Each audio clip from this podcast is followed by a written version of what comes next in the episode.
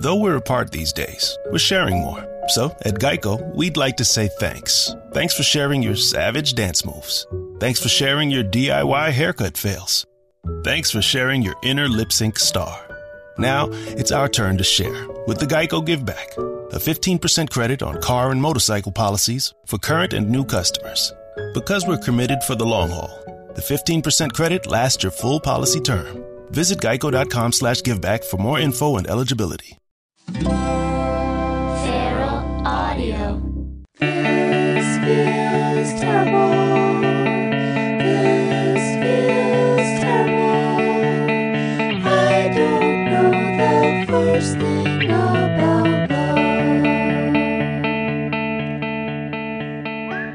Hi, everyone. Welcome to This Feels Terrible. I am your host, Erin McGathy.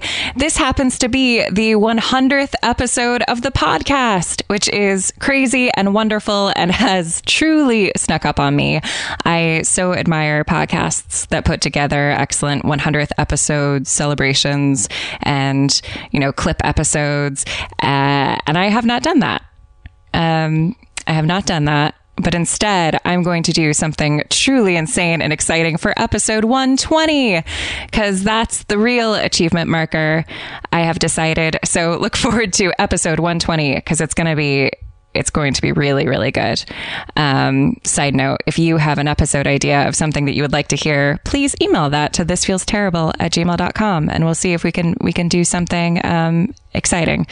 Uh, aside from a clip episode, because I'll be, I I don't really like them that much, but I do admire them when they happen. And the admiration I feel is really just as good as actually enjoying what I'm listening to. Uh, I digress.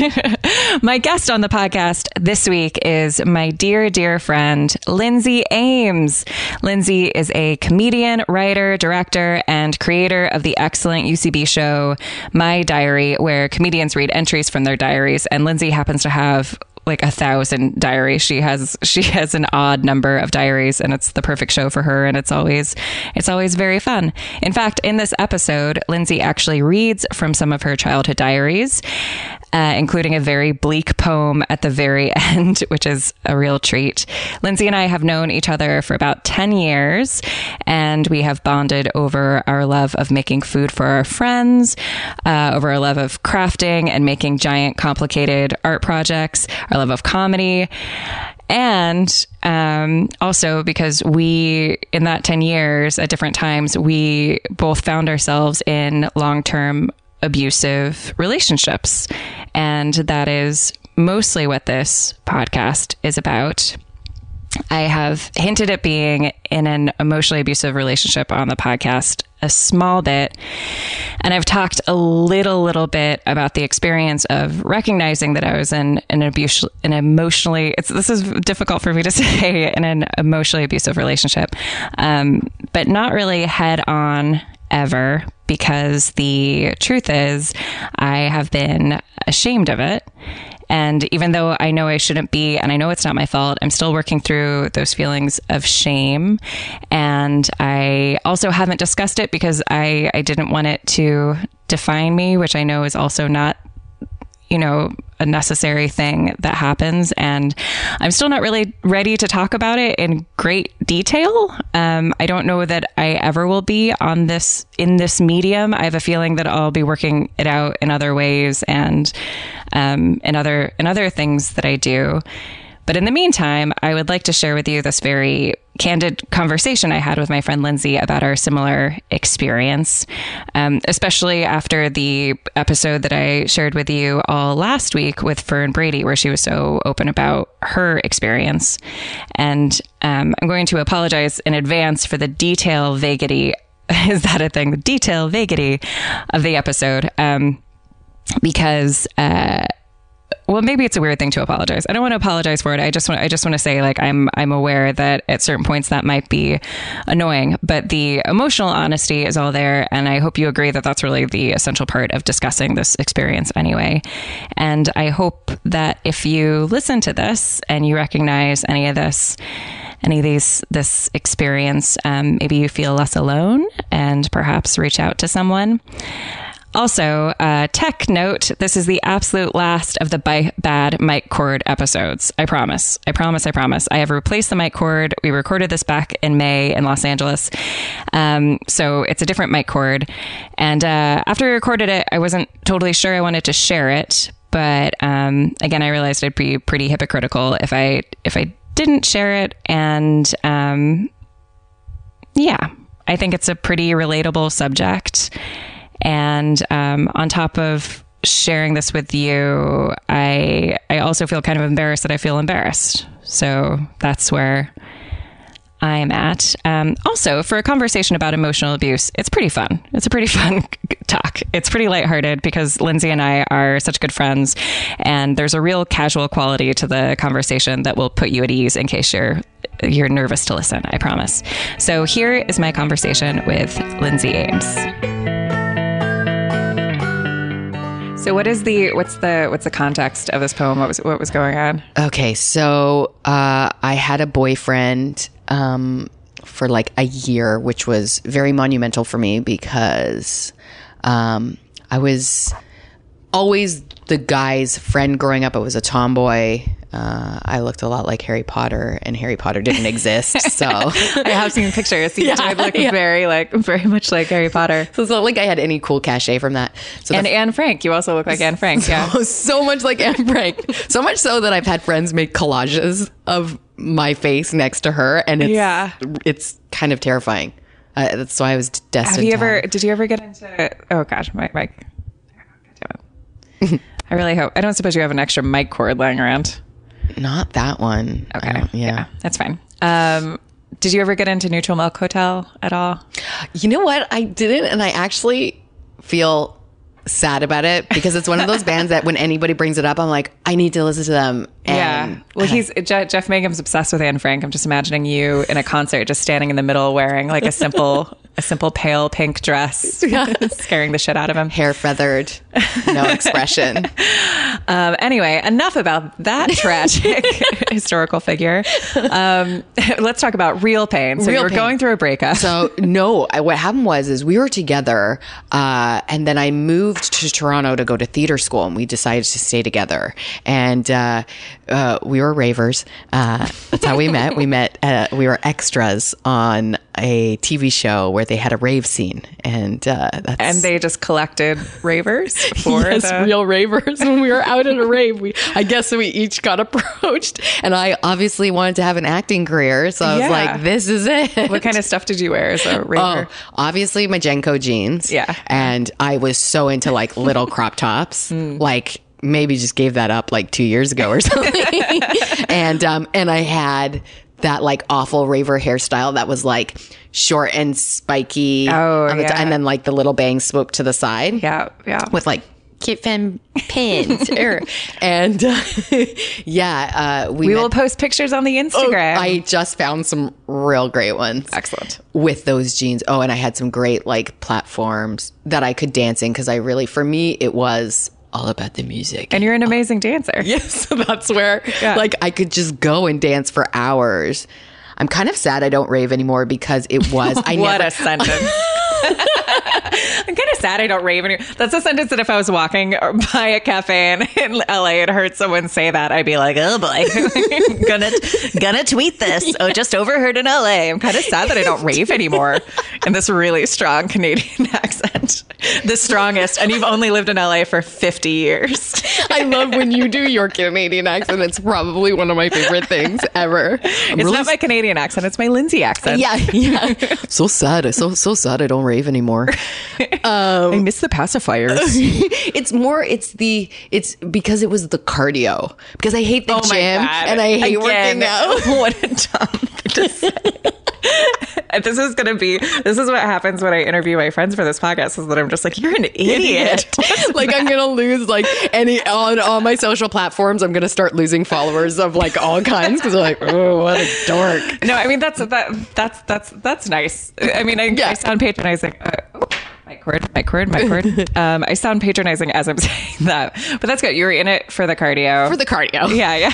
Did you did you do ecstasy? Yeah. yeah. But not, you know, I was t- the type of person like a little went a long way. Mm. So, like, while everybody was like popping tons, like a half or like a half of a half of a cap, and I'd be like, Right, right. and done. And I did way more mushrooms and stuff than I did um, Molly and whatever. I guess is it was way better for at the time. Yeah.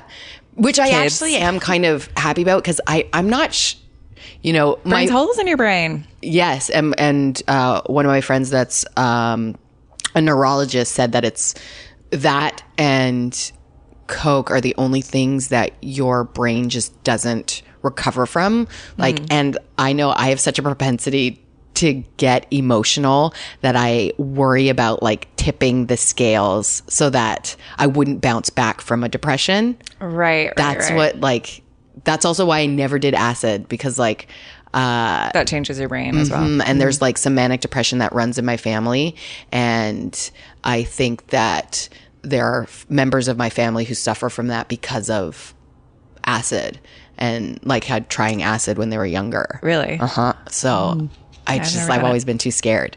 But so so with this um entry I'd moved to Toronto and we were doing long distance and I even spent the money to fly he was 7 years older than me as well right but and so I flew him out to Toronto to be with me and we had a really great time and then I sent him back and then my very best guy friend uh who I was friends with f- since high school hated my boyfriend and he had found Always out a good sign. yeah yeah right and and i definitely obviously just should have listened to him but the fact that anybody was like interested in me i think just clouded any sort of judgment you know Yeah. Well, yeah, I mean, you don't have to be so hard on yourself. but i am this is you know uh we've all we've all dated people that are that our friends are like, that guy? me so many times Is he coming? yeah yeah Or okay. okay, you're alone. Great, cool. Yeah. Um, and so he told me that my boyfriend had cheated on me.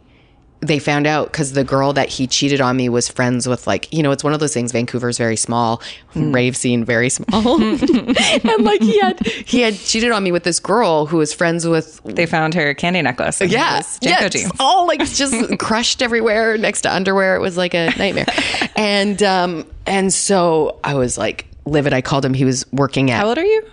at the time. I think I was twenty. Yeah, nineteen. I was nineteen or twenty. Um and yeah, I was just devastated. It's funny. I just realized I have all these messages from him.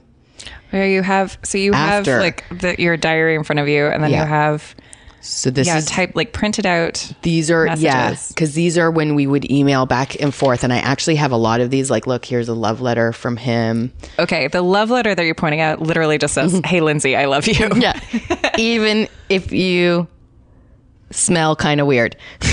Oh boy, that's not a love letter. Nope, that's not a love letter. Okay, that was like I, I don't, I'm out of Or maybe touch. it is. It's just you know not not the Victorian love letter that you imagine. right. And then here, yeah, see, like I have. I have this entry where I found out he cheated on me, and then I have this poem. Do you want the poem? yes. Or both? Okay. when I think about you, my heart breaks in two. When I think about what you did to me, my heart breaks in three. so there was a line the love, the fun, you took it away, but I didn't like it, struck it out. Ah. So it goes down to how could you betray me and throw away my trust? For one, crossed out stupid, put in fleeting moment of inebriated lust. Oh, that's pretty good. Yeah. Thank you. Uh, I keep telling myself this isn't real. And now you want me to deal? You want me to fucking deal? Oh my god. And that's that poem. and now oh, it's my chord. And now you want me to deal. That's uh, amazing. yeah.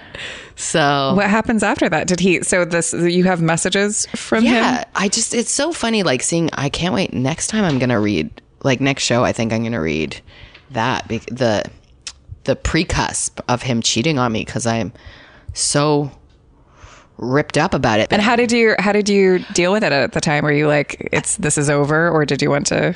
No. I'm Right. like, it takes me so long to end things, and I like really have to uh it's like I, the rock bottom that you think should be a rock bottom is not my rock bottom. like I'm real, like I, I feel like it's like that, uh, not self. It's like you said before, like, oh, you, you don't have to be so hard on yourself. I think I'm always very hard Yeah. on myself. And I think that if things happen, instead of blaming the other person, I do that. I look inward. I'm like, what did I do? Did Yeah. I do something to? That's that's codependency. yeah. Yeah. Yeah. Here's some armchair psychology Love for it. you. I, that's what I love my friends for. if you feel like you can control things and kind of control other people, then I've done this before where I've been in a relationship and I'm like, well, it's obviously my fault because at the heart of things, I think that I can actually control the situation. And so if I'm still okay or I can still suffer through it, then or I can blame myself for it and say like, well, it's my fault because everything's my fault because I'm in charge. Yes. You know? Yeah. Because right. And then you end up in an abusive relationship. exactly, which has definitely happened to me, and it's so hard because I love that we giggle. I know. I know, right? It's because if I didn't know that, I'd be like, oh, but I'm like, yeah, but, yeah, we, have talked about it at length. Um, yeah, I think it, oh, we we laugh because it's really all we can do at this point, right? Yeah, you know, yeah, uh, yeah. which is such a sad. Oh, oh, hello. hi. Yeah, it's it's like uh, such a sad thing, but such an interesting telling thing because I think it's just such an easy way to kind of like, oh, brush it off. it happens. Yeah, No problem. I think I think I also laugh because it's I mean so many so many so many women um especially and and like some male friends when we start talking about this stuff like people that I love and respect and who are super talented and smart and who I like want to make dinner with um that was just you specific I want them to make me beautiful dinners I have a really great chicken that I want to make you. you should make it for me and I. Potty I- we'll come over Yeah, before you go. yeah, yeah. Great. We're making plans on Perfect. here. Okay, good. Um, this is the plan podcast. Start a podcast where it's like, so what is your availability in April? We should go to the Palms. the Palms. That's what I call uh, Blue Palms? Yeah, we should Yeah. go to Blue Palms in April. Um, Blue Palms is a restaurant. Anyway, uh, and not even that great of a restaurant. I had a bug in my salad yesterday. You a bug? Yeah, I had What a kind? bug. Uh, it was like a, it was just like a little like fruit fly, but I didn't say anything about it. I just, I just took the avocado and put it underneath my plate, which is maybe like rub Ireland rubbing off on me because you never throw put, anything back or send anything back in Ireland. You, just, just- like complain about it when the waiter's not around, and then you're like, oh no, it's lovely, I love it. Oh, that's so funny because you figure they're like that you would talk about with them, but obviously not in like a shitty way, and that everybody would.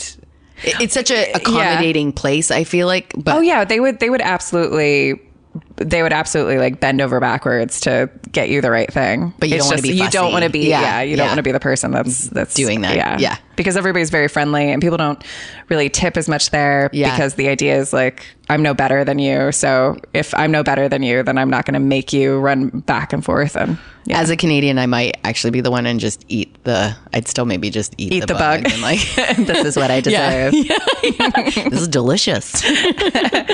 anyway, so abusive relationships. Mm-hmm. Um, uh, but yeah, I, I laugh because it's it just just out of like like yeah, knowing and camaraderie and like wow, it's so crazy that we could find ourselves in this situation. Because I think before you find yourself in, a, in an abusive position, you you think to yourself whether or not you say it out loud, like oh well, I would never Yeah. you you watch like a lifetime movie or you just overhear someone talking you're like well i i wouldn't let that happen to me Yeah, that's and even as it's happening, there's a part of you that's like doesn't adm- admit that it's actually happening because you would never be the person to be in that situation. yeah exactly So you're like, well, that's not. It really took me time out to be out of the abusive relationship to look back. Like it wasn't until because you know, like I kept so many of the text messages and stuff, which was great for like when I went to court. Mm. And when I was like looking at the because I didn't know, I kept text messages. ex, so to explain, like just just a bit without getting well, you can get in as far as you want, but like that he owed you money, so Yeah. you had to you eventually like had to take him to small claims court because Right. it got to like a, a crazy he would place. never, yeah, because he would never respond or, or anything, and then uh, to, to emails or messages, and I was just trying to get you know uh, whole financially uh, to some degree, but um, I didn't know what I'd need. Like if things would come into play for character witness and stuff, so I, I Yeah. ca- you know, it's like I've never been to court. I don't know what you need. Yeah, yeah. But it was it was so crazy because things that now I look at and I was like, oh my God, I can't believe I let somebody talk to me that way. Yeah. When it was happening, I remember just being like, oh, he's just drunk. Like, oh, he's just drunk. Oh, he just has a temper. He's hurt. Like, he doesn't mean those things. They're not. Mm-hmm, He's been hurt. This Yeah. is, yeah. You this just- is not him. This is this is just like a symptom of his Yeah. hurting, and I can see through it, and I can be the person that like helps him through this. Yeah. But then you realize objectively after they're like, oh my God, there is not a world that anybody should let somebody talk to them at like that at all. You know, it Yeah. should, it, it's just, It's also, I mean, it's also hard when that person is, you know, so apologetic Right. afterwards. Yes. Or And like, so did you ever get sweet. it? Yeah, and so sweet, and you almost did you ever get addicted to not addicted, but but it is like an addiction. I do. just like oh I, I like when when he's so sweet to me afterwards and he's so regretful and it feels like there's like this sober still moment Yeah. and then you start living for those Moments. moments Yeah. but in order to have those moments you there are these like these these Crazy. terrible violent Yeah. sessions Yeah. yeah And I think that that's the right. That's it is. I think it's a really succinct thing to pinpoint it as an addiction because because you do crave those moments. Like there there is a drama to it, uh, whether it's like subconscious. yeah, or not. yeah, yeah, Yeah. and it's distracting. It almost makes you feel like you're like getting something done. Yeah. But like in the same way, like like people play video games and feel like they've accomplished something, but really nothing has actually happened. It's sort of Yeah. it's, it's, It's that is so true. Yeah. yeah, yeah. What do you um? Did you feel uh, like? Do you still feel guilty over that? Yeah. So when th- on Saturday night at my show, um, I had mentioned to you before that I read the letter that I read that I never ended up reading my ex when I had to end it and kick him out of my house. Um, and I've had my diary show for two years and I never wanted to read this thing. And I just felt like it was the right thing to do because I'm constantly asking my performers to be vulnerable. And so I should really be doing the same thing because, like, things like what I just wrote for you, I think that's so funny now. There's no stakes in it. But I feel it was really, I first actually read it at um, Melissa Stevens' show, Fear Fear Based Life, and they were they actually taped me reading it. Um, because I had talked to her and we decided I was going to do it, and it's because it's such a different type of show. And that's when I realized when I was there, I was like, oh my God, I'm such a hypocrite because I'm reading this at somebody else's show, but I've never had the balls to do it at my own show. Yeah. And it's so in That said, you don't have to share that stuff absolutely if you don't want to. totally but i do feel like something that scares you and some i mean it's like what we were talking about before having a show about diaries like what's private what's self-masturbatory like yeah, what we were saying was like the uh, for the listener because we we sat down and just started chatting and Yeah. didn't start recording.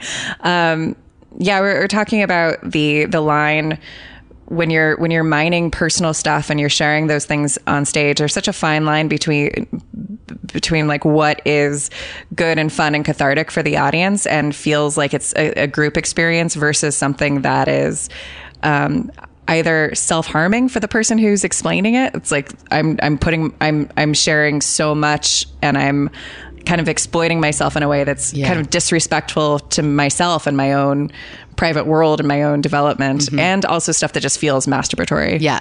Which is a hard thing to line to navigate. And I think maybe earlier it would have maybe been a little bit. Well, I don't think so because it it, it comes from like that letter specifically was just at such a raw moment. Like I had had my belongings peed on. I had almost like, um, I feel like you need to give that Yeah. context. Yeah. Because like the way you put that, it sounds like I mean, not that I I'm in the business of defending him at all, Yeah, but like yeah. it made it sound like he just like came home and was like, "Watch me do this, babe."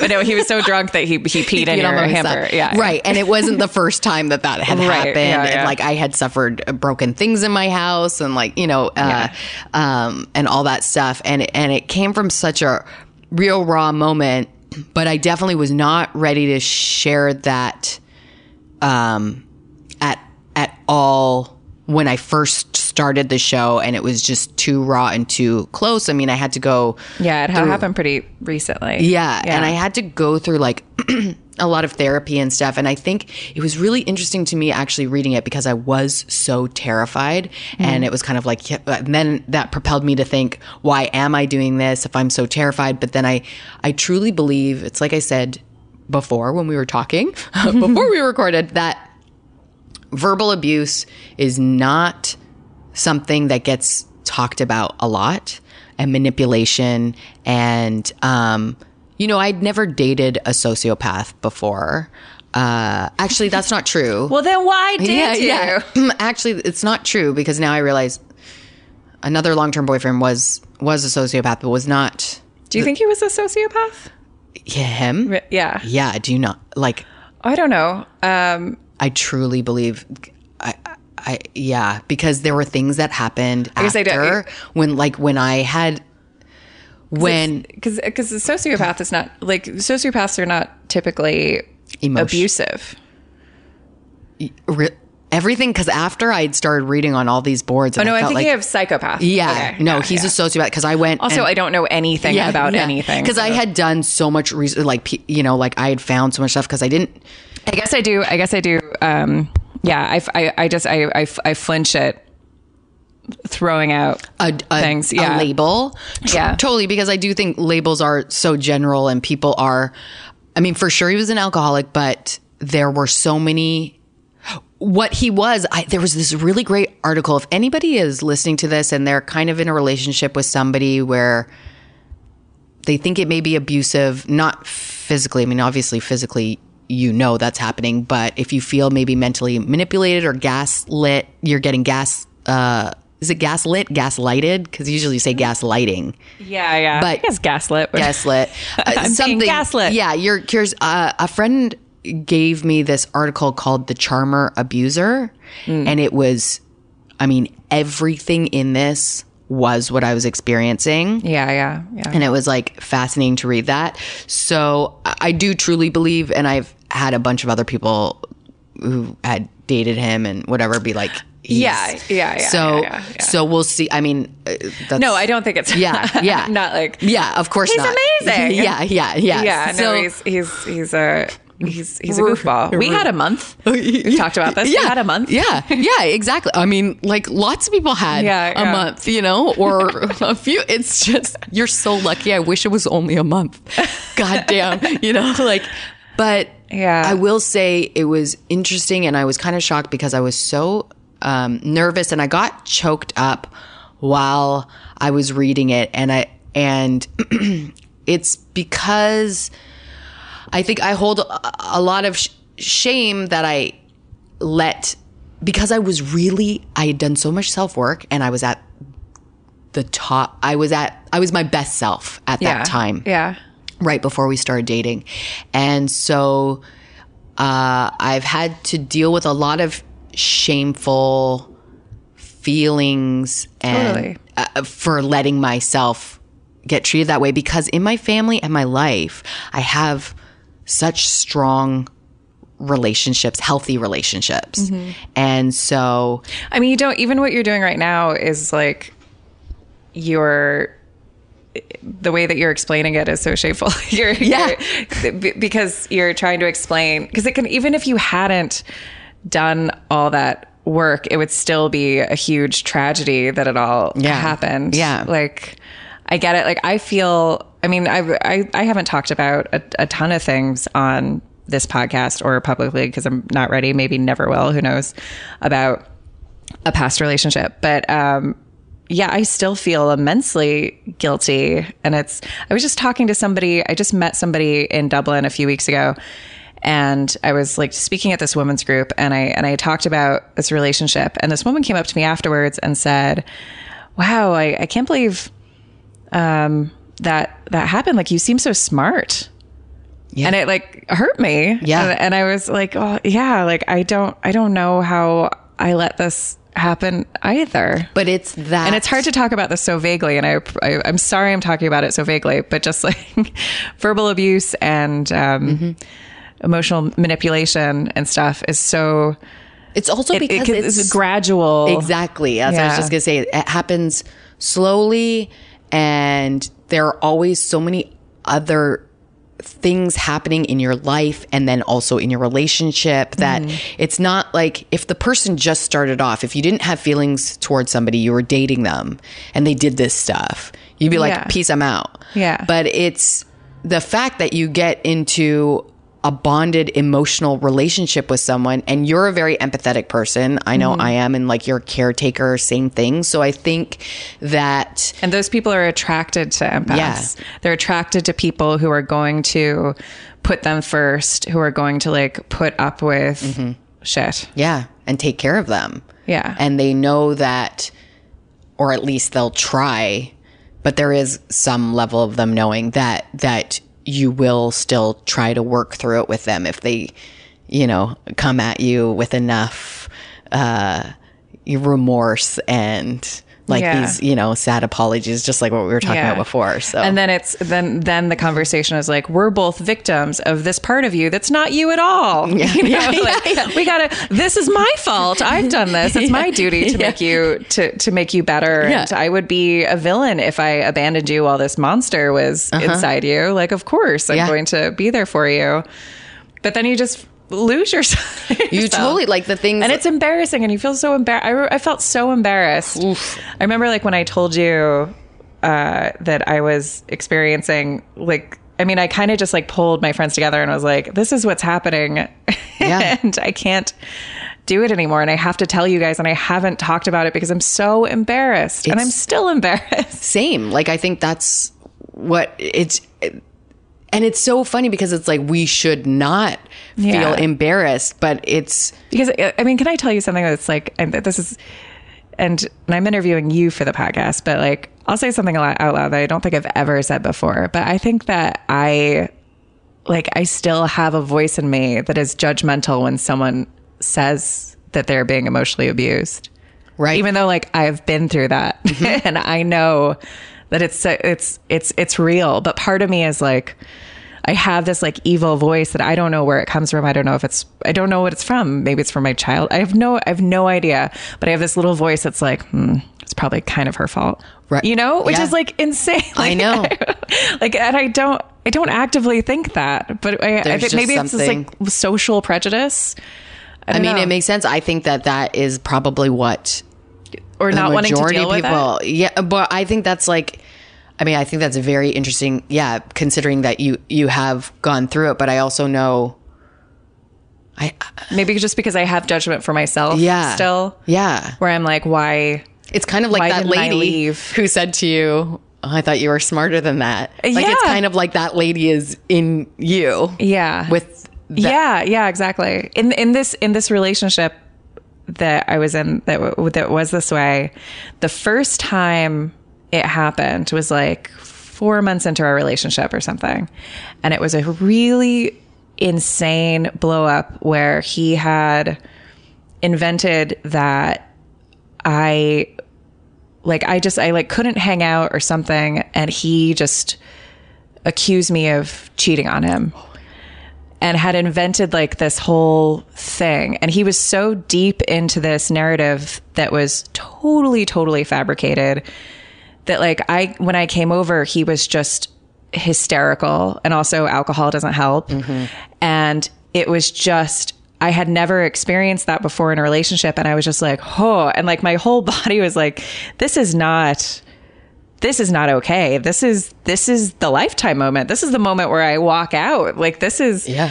that like my mom beyond the grave is saying like get out of there this is what i told you to not be around this is not okay this is not going to go well Yeah. you've seen um i don't know what's a, what's a what's a movie uh, uh What's the one with what's oh I don't know when a man loves a woman. Yeah. you know, or something, something like that. And um, I, I, I, I got my Afraid. stuff. Huh? afraid. Afraid. yeah. I um, and I wasn't. I wasn't even like emotionally worked up because I had just walked into him being like in this like emotionally violent spell, and I was so confused by it because I there was no basis for this at all. Yeah. He had just decided that this was the day that he was going to unleash this on me.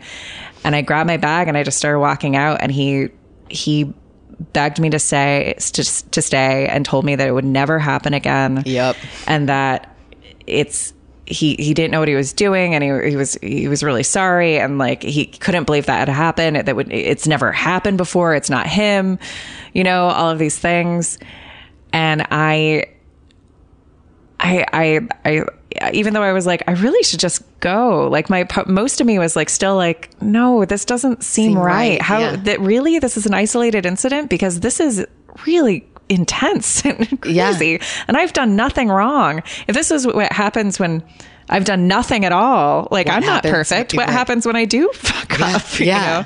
know? Um, and I can tell you when I did fuck up a couple of times, it was much worse. Yeah, absolutely. And it was, you know, but yeah, I stayed and like I think about that moment, that sliding doors moment a lot where I if you just if I would have just walked out, I could save myself a lot of um, heartache that I'm still dealing with, that I still feel guilty of. Yeah. Where I'm like, why did I do that to myself? It's like letting somebody just take all of your energy and time. And it's also because I think it also comes from being, seeing the best in people. Totally. Yeah. Because I, I was, I, I was falling in love with him and was very, And yeah, four months is the- that, four months is that spot when you start falling in love that it's really intense love because you're still in that what's supposed to be the honeymoon phase but it's so new Mm-hmm. Yeah. and new things are still happening so it's almost the hardest time i think like three four months and stuff is a very hard time to end some things especially if things like that are happening because you're really at the peak of feeling such strong Totally. And you're not being completely practical Mm-hmm. about what's happening. I also think like depending on like if you're having f- good sex with someone that also really like or affection like if there's a lot of affection and stuff to counterbalance Yeah. that really clouds Absolutely. Yeah. Yeah. so hard. because also like uh, also sex can get this was not the case in this relationship but that can like in other relationships like i, I think I, think the one that i'm talking about is really the only abusive relationship i've been in. Um though i would qualify like when i was when i was uh a teenager like i feel like in my first relationship like when i look back i feel like i was emotionally abusive towards my first boyfriend. Like i was being The one. like emotionally manipulative and withholding affection and sex and like doing all these things just I yeah. think I remember at one of the live shows at UCB that I did that you maybe were like reading something or you were talking about this relationship Mm. and this time and like that you had been this way with this person. yeah And yeah he was the only person I think that you had been like this with. Yeah, my first, well, my yeah, my first boyfriend, I definitely was. I mean, I have. I've done. I mean, I, I think I've talked about this on the podcast before, and I, I've had him on the podcast, and we've talked about these things. But we were both so new at relationships, and I wasn't emotionally abusive in a way that I was like, "You stupid piece of shit," or ways that I experienced emotional abuse. It was just like, you know, if you loved me, you would do this, and if you did that, which is which is uh, not healthy. Like it's, I, I remember I was in a Planned Parenthood when I was 19, and there was a poster on the wall that was like, "This is emotional abuse," and they were listing all these things, and I was waiting to like go get my birth control, and I was just like, "Oh, I have done these things to John. I have held stuff over his head, and I have, I have." um in a, in an effort to like get love or like because I didn't because I didn't feel like I was lovable that I wanted to I was really just pushing him and testing him and um, that that really I think woke me up and I called him and I was like I am so sorry like this is Yeah. I have not been Ooh, cool I wish I had that thing to look at. Like at the I know, me too. I mean, also, I think as women, like we we were we grow up thinking like, oh well, we're not the emotional abusers, right. We're ladies. Yeah, yeah. We're too nice. We are the innocents. Yeah, I feel like uh, that's so interesting because I, I, oh, I think that probably it would be good to see so many of those, um, because like what you're talking about is almost the. What you're talking about is like the more some uh, low level verbal Mine was like the, mine was the cute emotional abuse. Right, but that's what I'm saying. Like, but like even joking. yeah, but but I but it's interesting because it's like that's not even getting into like the areas that you and I are kind of talking about that we experienced. So it's interesting because it's like there's just so many levels Yeah, that it's I- hard to pinpoint. I think that's also one of the problems with um, talking about abuse, uh, or one of the one of the one of the uh, Pitfalls. pit or, or like the what's the word I'm looking for? The reason why it's problematic in general is that um, because there are so many different levels of it and so many different kinds. Like, you know, abuse is abuse, Yeah. But um, I think because abuse is abuse, and we only have this one word that when we're talking about it, like when someone's like, "Oh, I was I was abused," your my reaction, which I'm trying to fight against, um, but this little like part of me that like rolls its eyes and is like, okay, but like what actually, you know, and the part that I roll my eyes at myself when I when I talk about it. That's what I was just gonna say. It took me so long to say it. Like Yeah, I, because it's also again, it feels embarrassing, and it feels like because the nature of it is that you feel like it's your fault. Yeah. and so when you talk about it, then you're like, I don't, I, I don't want to be this person that this happened to because it means that there's something wrong with me. yeah.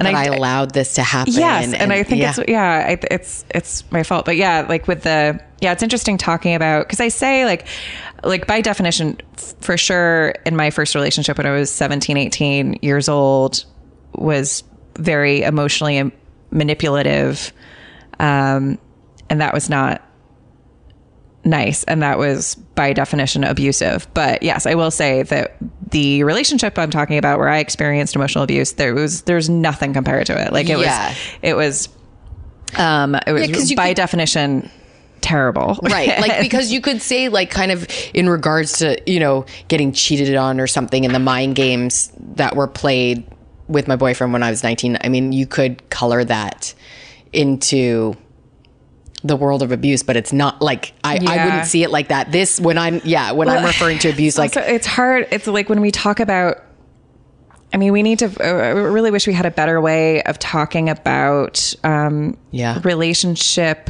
uh, errors or flaws. Like I fe- I feel like when people I've grown to really hate when we're when we're all talking casually. And it's like, well, you know, he cheated on her, and then Mm-hmm. everyone's like, oh, well, that is the worst thing that could ever happen, Right. Because it's not the worst thing, and also you don't know the situation. there's so many things that There's so yeah. many things like I I mean, I have been cheated on in a relationship and it was terrible, but it was not as terrible as the slow burn, intense emotional abuse that I experienced where that person was very faithful and we were mm-hmm. very faithful to Yeah. each other and it was it was awful. yeah being being torn down repeatedly about different factors of your life that were actually in fact Yeah. healthy and good Yes, because the yes. person That's is at- exactly what that is. Yeah. Yeah. just like what are what are the things that hold up your temple? Like let me knock down those pillars one by Mm-hmm. One and like Yeah. let me because I I don't I don't know where it comes from even. Like I don't even like it's hard for me to even look into it or like with talking to a therapist about it just like why it's hard for me to even hear like why it's happening because I don't want it to be happening at all. Mm-hmm. Anyway. It's so f- interesting because this morning I was at an earlier meeting and with uh, a friend of ours that was dating my ex's roommate. Like, well, when I kicked him out and he went back to that house uh, that we all know.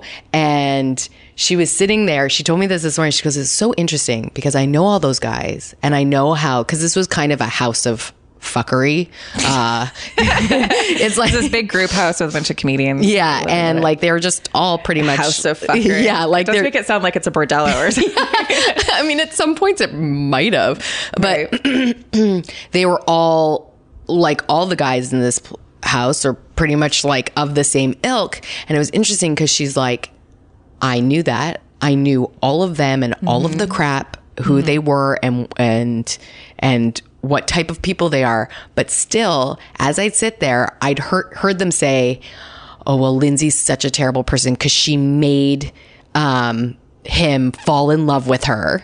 I made him fall in love with me because you know how that works. I made him by clothing him and feeding him and putting a roof over his head and paying his Right. SAG dues, right? But I made him fall in love with me and then pushed him away because uh, he couldn't give me Jewish babies, which also is ridiculous because I can generate Jewish babies. I'm a Jewish Yeah. woman. Yeah. I can do it. But that truly was like not the case. And she goes, and I sat there thinking, oh, well, she clearly is unhinged.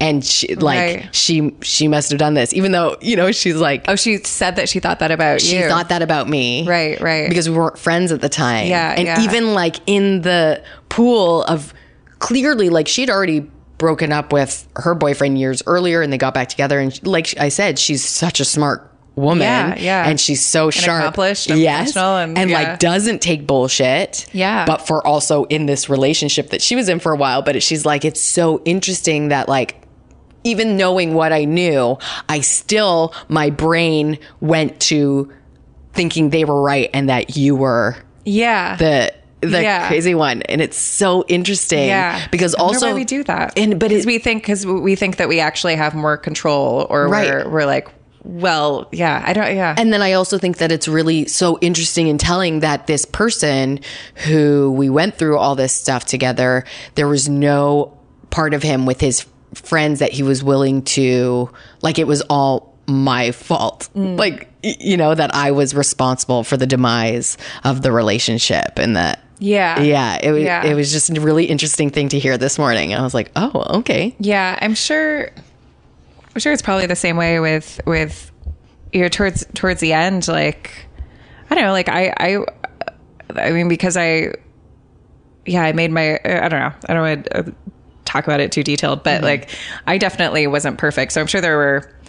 Oh, You know, yeah, there's like there are always things, but like at the end of the day, like I, it ended because of the abuse. Like Yeah. I was like I, and it ended because I was like I, you know, I Well- can't, I can't uh, like have I a life with this person. I know that it drove him crazy and made him so upset and disappointed because I I like kept the relationship a secret from my family mm. and a lot of friends I wouldn't bring us out but it's because of this stuff was happening. So it's like I can understand I mean it would really hurt me to be in a relationship with someone who didn't want to acknowledge the relationship to the to the extent that it was. Sure. but also being that other person in the relationship it's like how could i tell my parents that this person is like moved in and isn't always like able to pay rent most of the time isn't able like is like drinking all the time you know is saying really awful things to me. Like i would somebody said to me one of our friends said um who i confided in I'd pushed like pretty much everybody away. And like I confided in this friend, she was like, You have to think think about the little Lindsay. Like think about seven year old Lindsay. yeah, someone said that to me as well. I think Yeah. that's a really helpful That's really analogy, good. Yeah, like, is think, like- is this what if she somebody- wanted? Did right. she want to be in this position? Did she dream about this? Or this- even further, imagine the person that's saying the things that they said to you. Imagine them turning and saying that to that kid, to that because it's still part of you. Mm. Yeah. and that's who you are. And so that really was kind of like a yeah, oh wow, like it really kind of woke me up. It still took me a long time to do anything about it, but yeah. Why do you why do you think it took a long time? It took a long time for me too. I just really um I've been like trying to explore that a lot in therapy and stuff because I you know, my self-esteem it really fully comes to a lot of self-esteem issues and hmm. obviously there are i Well, tr- it feeds into it because your self esteem lowers every time Yeah. there's like an incident, and then you kind of just let things go. And like, your for me, my self worth just kept on getting lower and lower because I was allowing this to happen. to happen. Yeah. And I realized that there was a part of me, and I'm just not sure. Well, I actually, through my diaries now, I am, I kind of had an aha moment in during Christmas. Mm. And um, so I do actually kind of now know where my self esteem stuff has come from. It's kind of, it's like upsetting obviously to me but but but in relation to this it's that there's part of me that felt like truly believed that I didn't deserve mm. to be loved mm. and where do where do you think? so here's where it came from and it's so crazy because my parents are so wonderful. I have such supportive loving like my parents have done everything for me. You know what I mean? Like they they they uh obviously fed me you know took care of me so loving. Um but what I realized is and they've always been supportive of my career. And you know like that is a huge thing for us as artists. Like if you the difference of having parents that support you in the arts and parents that don't like i really think i was so lucky to have that. Because the motto in my family from my grandparents on was you could do whatever you want you just have to give it 110% and i think that that's like That's very sweet. yeah, it's very sweet. And so, where it comes from, uh, my mother was raised in, and she didn't know it, and because we didn't ever at that time that she was being raised and nobody talked about these things nobody knew what these things were. And my mother is has always been somebody that if you need help of any kind she's going to help you get it. Like if she thinks that you need a tutor she's going to get it for you. If uh, like after the abusive relationship she found this um, trauma retreat that I went on that like really changed a lot of things for me. Like so grateful, like so good at self help, so amazing at giving the self help stuff. Not the best at like receiving it, but Right. um, right. And so she was like raised uh, in a very misogynistic um, house with a lot of um, I, I, verbal abuse. Not, I mean, I'm sure some happened towards her, but she didn't know. You know, it's like not to the same degree. like of- with her parents. There's yeah, I think my grandfather, uh, my uncle uh, too, as well. Like, because my grandfather started our family business, and my mother worked with my uncle for 42 years, but he was constantly like, because he's so mentally uh, like nobody in the family talks to him anymore. He's just we've written him off because he he did some really terrible things and it's really upsetting because we were always such a close family and it wasn't until all this stuff happened that my mom realized that she was basically under his thumb and he was like verbally abusing her and manipulating her for years. Mm. So I think that stuff is a lot of trauma that she hasn't dealt with. So that's just there.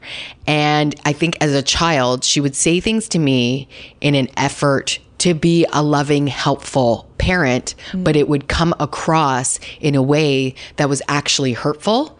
and these types of things would have like they would come across i guess as judgmental mm. but that's not the place that she was coming from but when you're too young to know that, right? You're too Yeah. young. You're not able to be like, oh, what she means is this. You're young. You're still like like passive. yeah. So so like for example, this is just one thing, but I read some other diary entries where I found some other things. But like one of the things was um, uh, when I was like twelve. So my mother is beautiful. Okay, uh, she had a large nose when she was a child. She's beautiful. I, if she didn't, she got a nose job. If she didn't, I'm convinced she would have grown into her face and it would have been wonderful. But she, it was a source of um, insecurity for her, and her parents let her get a nose job. Uh, you know, Jewy noses. What can we do? Um, and so she and I look like the same. Uh, my nose is not what Yeah, hers was. Yeah, my nose. But when I was 11 or 12, we were sitting on the beach and I remember my mom, I was me, my mom, and my sister. And my sister's two years older than me. I'm very close with her as well. And my mom said, uh, you know, Lindsay, if you want a nose job, like we'll we can help you. Right. And she meant that it was her own thing, right? Like I'd never mentioned I wasn't yeah, but she was passing that off with you. Yeah, my mom did that to me with her weight. And my sister, when my sister got upset with my mom, and my mom's very good. Like once you like have told her and stuff, but it's mm-hmm. like that damage has been done, you know. And for years, like I was my own.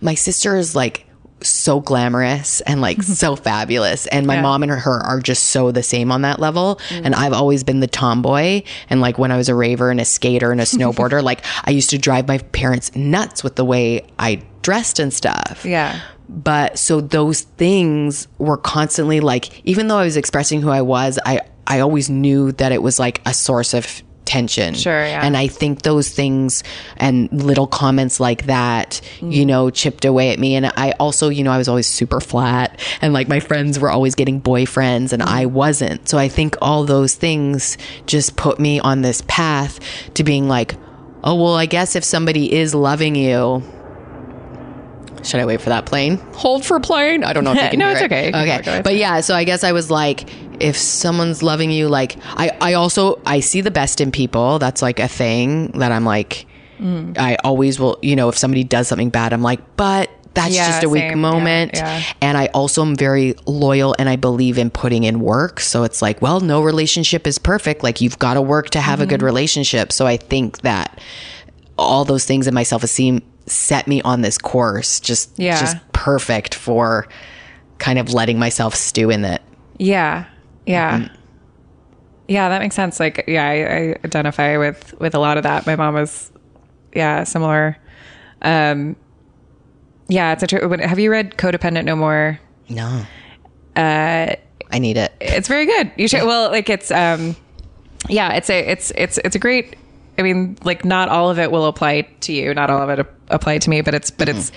I think it's good for probably most people to read. Um, but it's it's great because it's uh, it's it's just like a process of like putting your needs first so you can be like a, a solid enough healthy person to like properly love somebody and be there for somebody else because you're loving yourself properly but one of the things in the book is that um, she talks about how like people who are codependent like a common a common uh, biographical detail is that their parents were um, addicts or had eating disorders or had like some sort of thing that uh, made them like made it so you needed to take care of them in some way or like were worried about them in some way. And it just like sets you up for like okay i need to my role is to take care of other people and my role is to make sure that everybody's happy and like and then and then as an adult then you're left with with a uh a deficit of like skills for taking care of yourself and like for knowing so- when you need to walk away from a situation or knowing when something's bad and not just like oh i got to put in the work. I got to figure out the thing to do. See, then that's so bizarre because it's like in my house, like my parents were very stable, and like yeah. you know, so it's but I just mean like even like the I mean like one of the things is like eating disorder. Not that I'm Yeah. put, putting this on your mom at all, Yeah, but like but uh, my mom was so my mom did like suffer from eating disorders and was uh like really bad like nasty ones my her entire life and her whole thing was her weight and she was so obsessed with that that she was always commenting on my weight and always just sad about this and like oh like Mm-hmm. made me feel terrible like all these all these micro things that are similar to the nose thing I also wonder if I, I I also don't know, and I'm also not a psychologist. Right. and I'm just talking out of my ass. Totally. But I mean, that's what we all do. And that's what life is, right? Us constantly like extrapolating from our experiences to try and make it make sense so we can understand how to be better in the future. And I, it's interesting. What was my thought? I, I, I was wondering if maybe like, um, it's, indicative of our parents generation i'm not sure Right, but yeah. I i wonder, yeah. i think because so uh we're a lot more of a casual generation, meaning that when we go out to dinners and stuff, we can go out in jeans and we can uh, sneakers and like you know like y- you may go to a party and you're not necessarily going to get dressed up in a dress or anything, Yeah, right? less. There, there's less etiquette. And but, I yeah. know that from my, for sure, my grandmother, my dad's mother, who my mother truly emulated because she was a wonderful woman. But, but, um, my mother learned a lot from my grandmother, and my grandmother was, uh, always dressed immaculately. They always had parties. They were always fabulous. And she was very, uh, concerned with how you present yourself and how the world sees you, which I do think is important. But I think that there is a line that gets crossed into being overly concerned with how others perceive you. Yeah, and you, and that inherently is putting other people's needs ahead of your own. So yeah, that's what Yeah, that's interesting. That's a big, and I th- I think that's like a huge factor of this and what's happened and why, because so many times I remember being like, I don't fucking care what so and so thinks about my nail polish, about Mm. my, you know, like yeah, my jeans, but but then also at the same time being hurt that like I've been shamed and made to feel bad for what I'm wearing or who I am. Yeah, yeah, totally. Yeah, the like the sometimes because I definitely grew up with my mom, uh, or like with my parents. Like whenever anyone, I think most people experience this, but like whenever someone's coming over, suddenly, you know, you put away certain things and you take out other things and it's like okay no we need to present Yeah. ourselves in this in this way and um Like when you clean for the cleaning lady. yeah, exactly, which we totally did. Um, but and then also like there was like we we lived in a like in a, in a pretty modest house, but there was like a like a sitting room that we never with a, with the nice couch. Like we never sat on the nice Yeah. couch Yeah. because it was for company that did like my, my parents didn't really entertain that frequently. So like when it was very rare that we were sitting on this couch.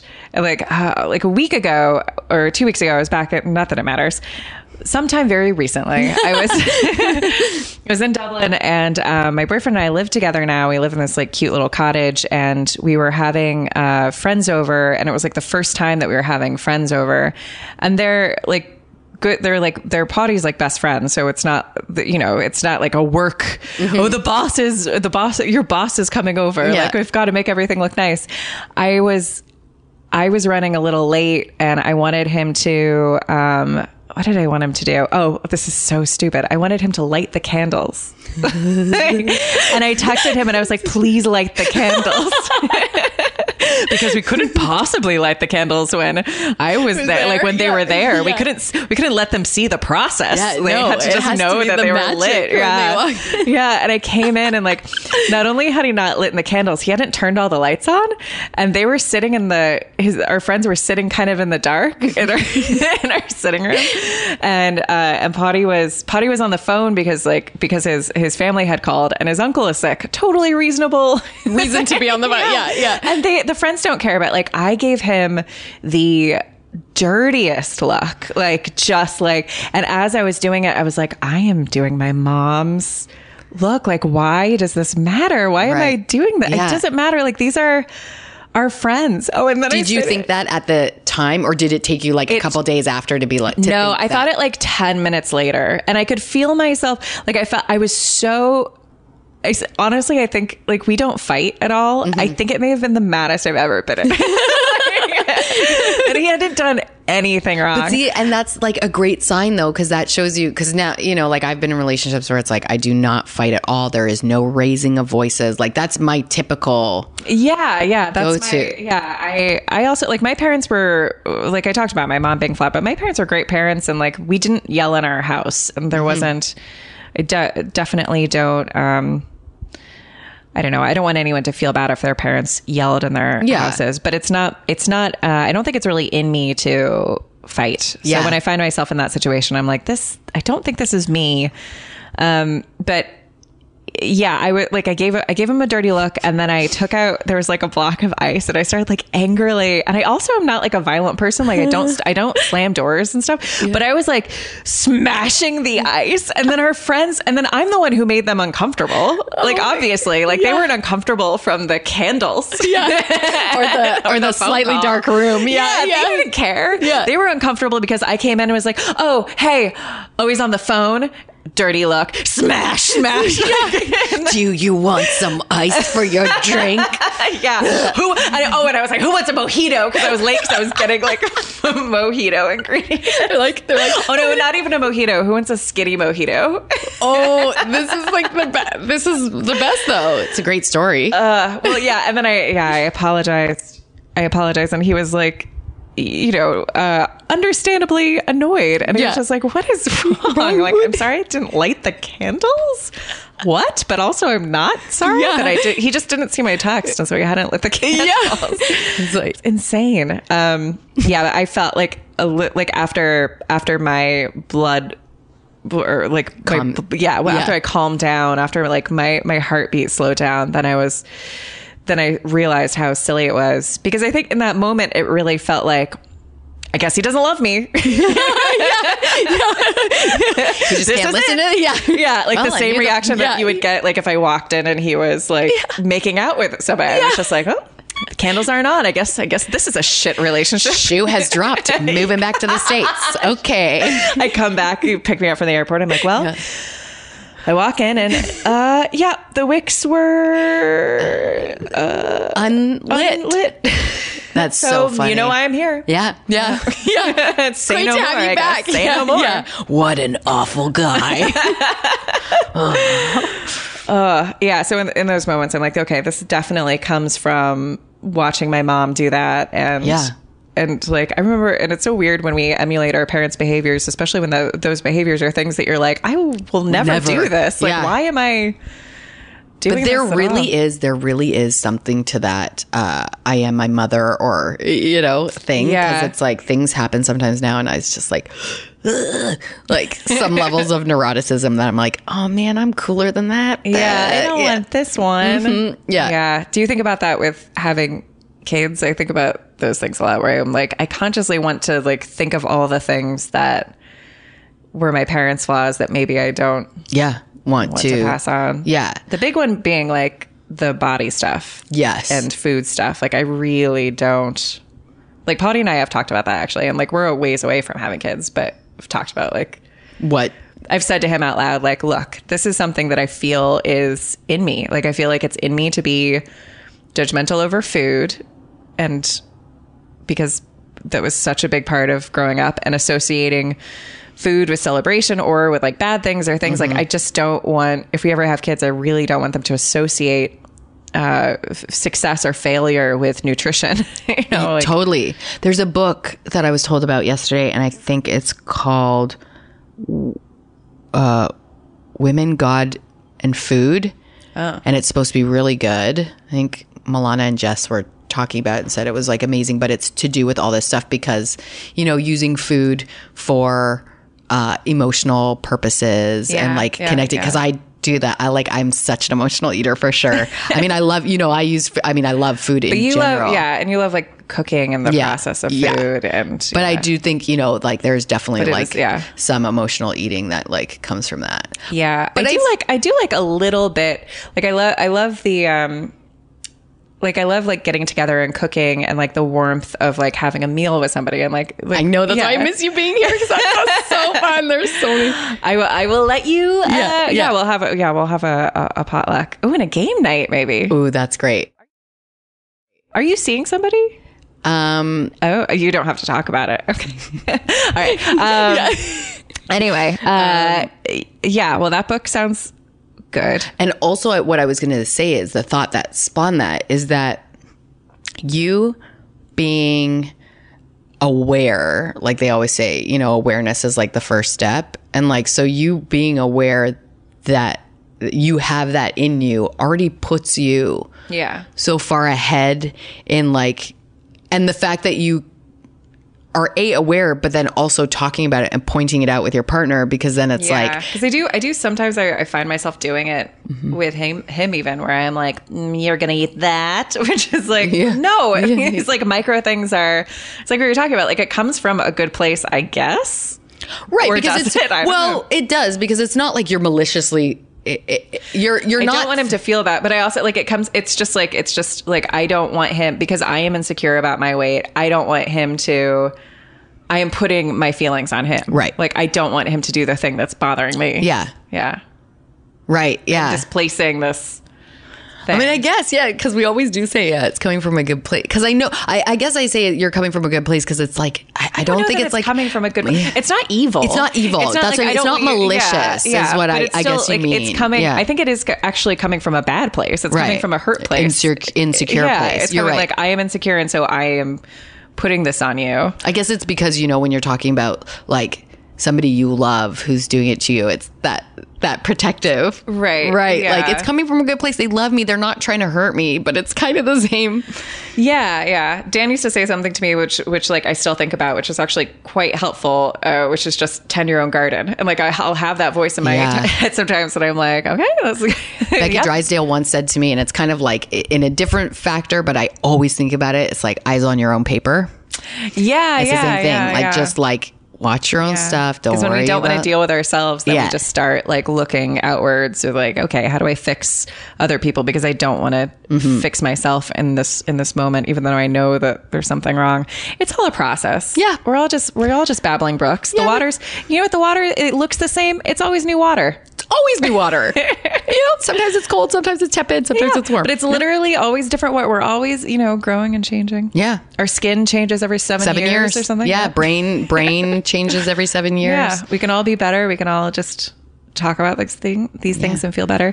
Do you want to take us out on a, a fun diary entry that you enjoy Oh, y- reading? yeah. I, I'll do this one because uh, this is. I got to take a picture of all these diaries, by Oh, the way. you- They're very good. Check the Instagram for Oh, a picture of Lindsay holding all of her diaries. Um, okay, wait. Let me find this one. Here's a poem that I wrote when I was eight. AIDS. what? Scanning the walls for life. None whatsoever. Except for the gritty insects biting, gnawing at my feet. Fear and rage with every step. Looking for hope, but finding none. Grabbing, reaching for life as death, like a sheet, covers me. Amazing. I have a Is the hike. first word really AIDS? Yes, it's, that's what it's called. What, I- what was your awareness of AIDS at eight years old? Oh my God. I guess I mean it was it AIDS was, a like huge super- deal. Yeah, were eight years yeah. old, I have yeah. so many weird. I have such an there. I bring up AIDS so many different times. really. Yeah, I talk about miscarriages same time. Like I have a haiku on like a miscarriage. It's like I have so many dark. Haiku on a miscarriage sounds like a short film. I think it's supposed to be a haiku, but I had a math learning disability, so I think the structure is wrong.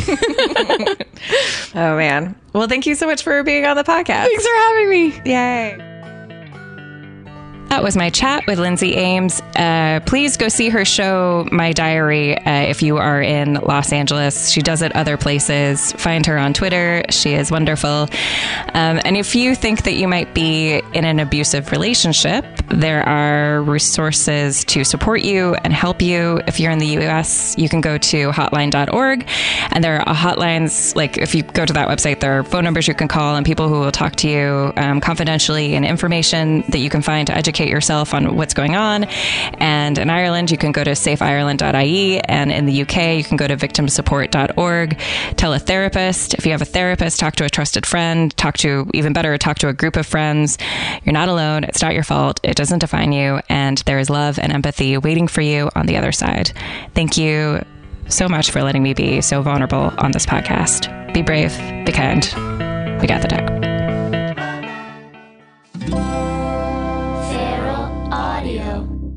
Geico presents. Oh, not again. Another voicemail from your roommate. Hey man, so I was in a rush to get to work and I left the back door open. Could you shut it? I left it wide open. Uh, while you're there, could you also turn off the oven? And all of the burners.